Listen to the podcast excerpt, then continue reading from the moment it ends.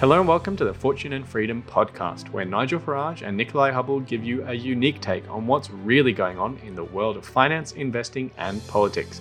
We hope you sit back and enjoy this episode. Hello welcome to this week in review with Nigel Farage. Except it's not going to be a week in review, it's going to be a reader mailbag question and answer session. You've been sending in lots of good emails asking for Nigel's opinion on all sorts of things, and I thought it was time that he uh, he answered your questions. So Nigel, here we go. Your first question uh, I'm not going to name the readers. Um, the first question is Can you please ask Nigel to give his views on the current issues being experienced by UK fishermen? What does he think about all the form filling? How can that be made easier? Well, there are two points here to fishing, aren't there? One is access to stocks, what we can actually catch, and the other is access into the European markets, which is not just affecting fishing, it's affecting meat exports and several other things as well. Um, on the first point, look, I've made it very, very clear from the beginning. I thought the fisheries deal was absolutely awful. Uh, by far, well, Northern Ireland and fishing seem to be the worst parts of this so-called deal. All right. Uh, overall, overall, I'm pleased the Brexit wars are over, but there's a lot of tidying up to do. On fishing, we're going to have to have a rethink on this. I was talking yesterday to uh, the secretary of the Handline Association in Cornwall. These are the guys that catch fish on on on, on hooks and lines, sustainable fishing. Um, you know, and it turns out that for bluefin tuna, we get a quota of 48 tons a year, and the French and Spanish get 24,000 tons. Just an example, you know, of how we're not really getting what we need.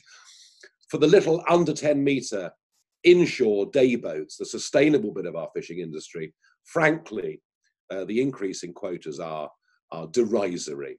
So that side of it, uh, I still view as work in progress over the next few years because what we've got isn't good enough. You know, we're, we're an independent coastal state.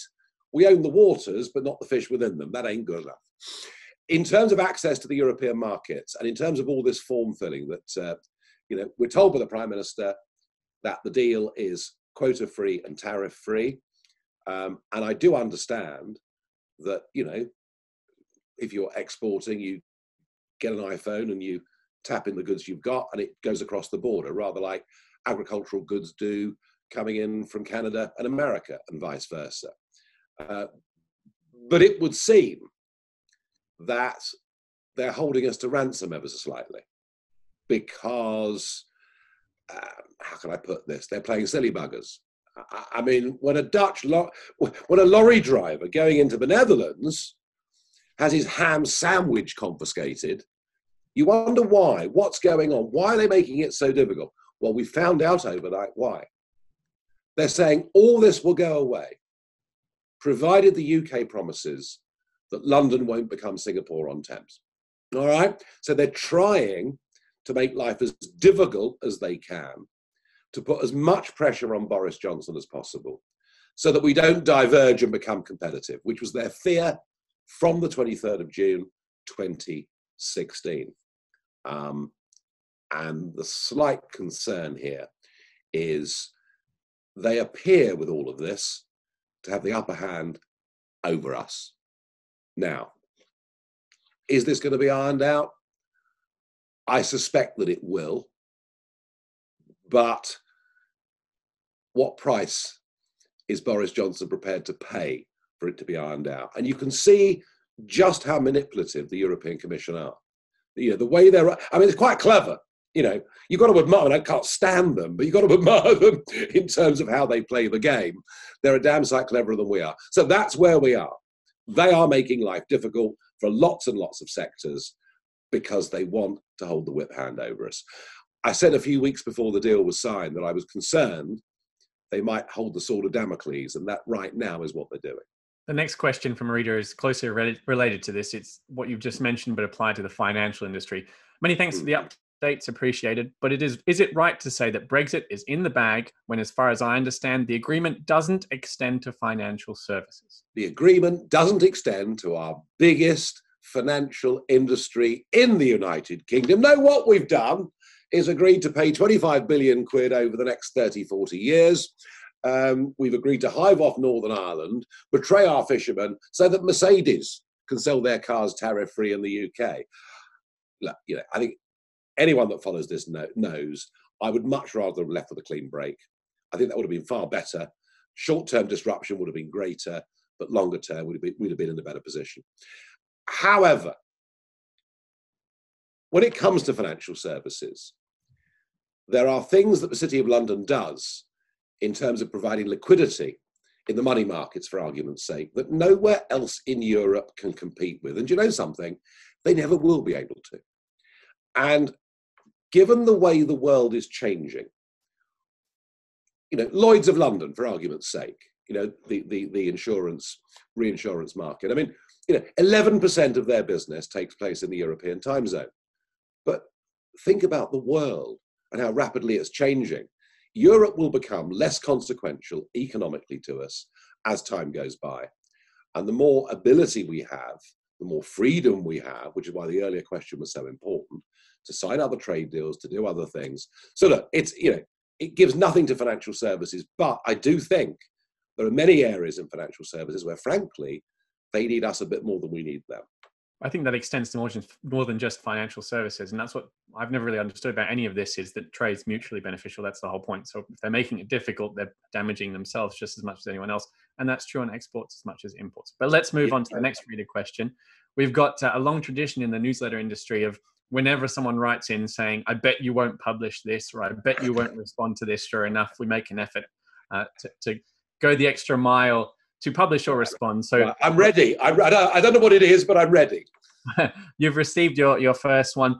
Uh, I do assume from the outset that I will never get a reply, as most people, it seems, would rather blame the government rather than come up with any sensible solutions to this problem we are all facing right now due to the pandemic.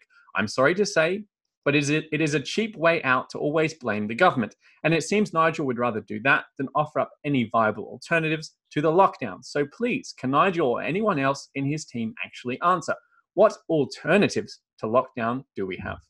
Okay, I've spent 30 years in the public arena. Uh, firstly, never shying away from questions. I've always tried to give straightforward answers. Whether people like the answers or not is up to them, but I've always tried to be very, very straight. And I also spent my political career, and, and, and I hope my career in business before and now, um, not just sitting at the back of the room chucking beer bottles. Very, I, I agree with you, anyone can do that. Anyone can condemn and criticize, but actually offering constructive suggestions to the way forward. And it's why, on the day last March, when Lombardy declared a regional emergency, I said we should have closed the borders. But that day, 17 flights came in from Milan Malpensa. So I've always tried to say, I think this could be a better way of doing things rather than just saying you're making a complete horlicks of it. Have a series of lockdowns, significantly cut infection rates. We're not looking at what's happened over the last couple of weeks. Uh, you know, huge amounts of spread, of course, occur within households. And generally, of course, the poorer the district, the more densely people are housed, the more rapidly the virus spreads. Here's my problem with all of this. The big divide that's opening up in the country is between the public sector and the private sector. If you work for the public sector, you will not lose your job. All right? You will not lose your pension benefits. But if you're one of the six million, you're one of the six million that operates and works either running a small limited company as a director or you're a sole trader or whatever it may be. Now, there are some of those doing very well. You know, if you're in the building game, you're busier than you've ever been in your life. But if you're in hospitality, entertainment, a whole raft of other areas, you know, you've either gone bust already or you're about to go bust. And I do feel that the complete shutting down of what are deemed to be non-essential services is is is is driving a, a, it is imposing a terrible hammer blow on these people. So I want the economy to open up. I understand the need for precautions. You know, I get the hand washing thing. I the mask thing is slightly more questionable, but I still get it. I understand it. If it helps us to open things up, I'm prepared to pay that price. Um, and, and I just feel the closure of non-essentials, uh, frankly, has been a mistake. Uh, and I think that, uh, you know, frankly, frankly, if a pub or restaurant is able to accommodate people uh, in, a, in, in, in a relatively secure environment, they should be allowed to do so. So I'm talking about not a complete lockdown, a sensible opening up that allows millions of people to stay afloat. Because otherwise, you know, we come out of this at the end of it with terrible damage to, I mean, you know, the mental health of this country. I mean, goodness knows what must it be like for people in their 80s and 90s living on their own. It, it must just be awful, uh, terrible. Uh, we'll finish up with with debt. Well, we already have it, but we'll, we'll finish up with debt uh, just off the Richter scale, and millions of people unemployed. So, so you know, there comes a moment, you know, when the cure is worse than the disease, and I think lockdowns are that.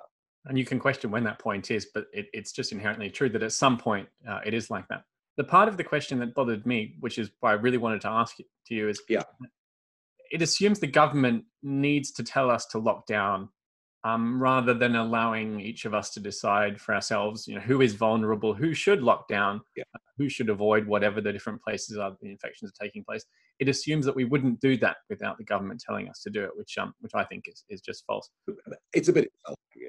My uh, my own question that I'd like to ask you um, is all about Biden's plans for for the economy and the global economy. Even, um, what do you think those mean for financial markets going forwards? Well, look, um, it was a big day yesterday. You know, the departure of the Donald off to Mar-a-Lago. Um, Biden coming in, uh, giving a speech that could well have been written for Obama in 2008, full of platitudes, full of hope of unity. Well, we'll see. I wish him luck with that.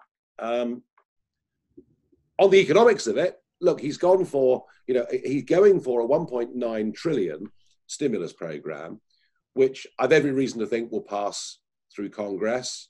It's another huge sugar rush for the American economy, funded by government, funded by debt. And that's why the stock markets are so strong.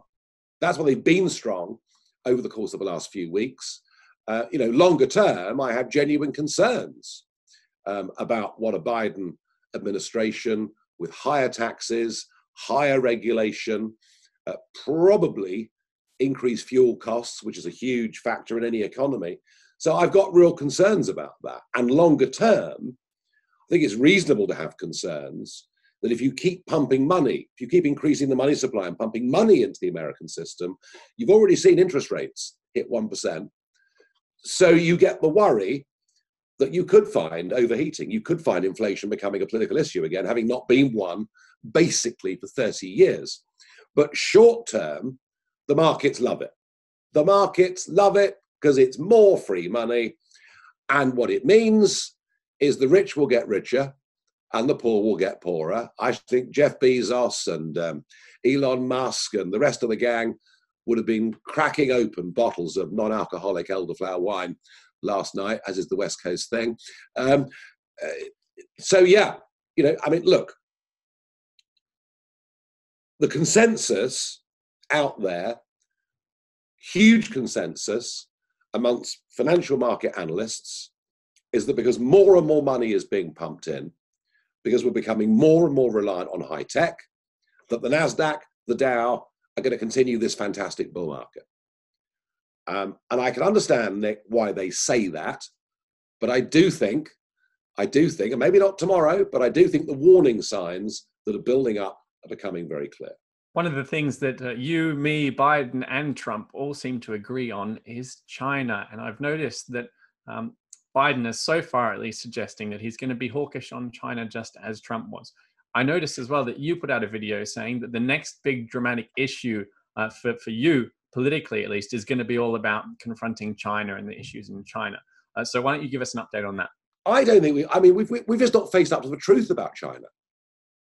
We've just not faced up to. I mean, you know, can you imagine if any other country, you know, in the European time zone, decided to open up internment camps and put millions of people through a re-education program, sterilize the women? I mean, I mean, you know, we would be saying that this is a repeat of the 1930s, not Donald Trump. I mean, some of these arguments are extraordinary. But it isn't just their treatment of the Uyghur minority. And it isn't just the fact that democracy in Hong Kong is being smashed to pieces, 53 people arrested last week, um, things deteriorating almost by the day in terms of liberty and freedom in Hong Kong, indirect breach, by the way, of the agreement they signed with us. But it's the way in which they are infiltrating almost every aspect of our lives in the West. Whether it's the money they put into schools and universities, whether it's the buying off of retired politicians, senior diplomats, you know, getting them on the payroll, being part of Team China, uh, whether it's the fact that they steal, just openly steal all sorts of our industrial secrets. Uh, you know, we we are witnessing a a very unpleasant communist regime that wants to take the world over. And it's about time we woke up to that. And I see that as a threat.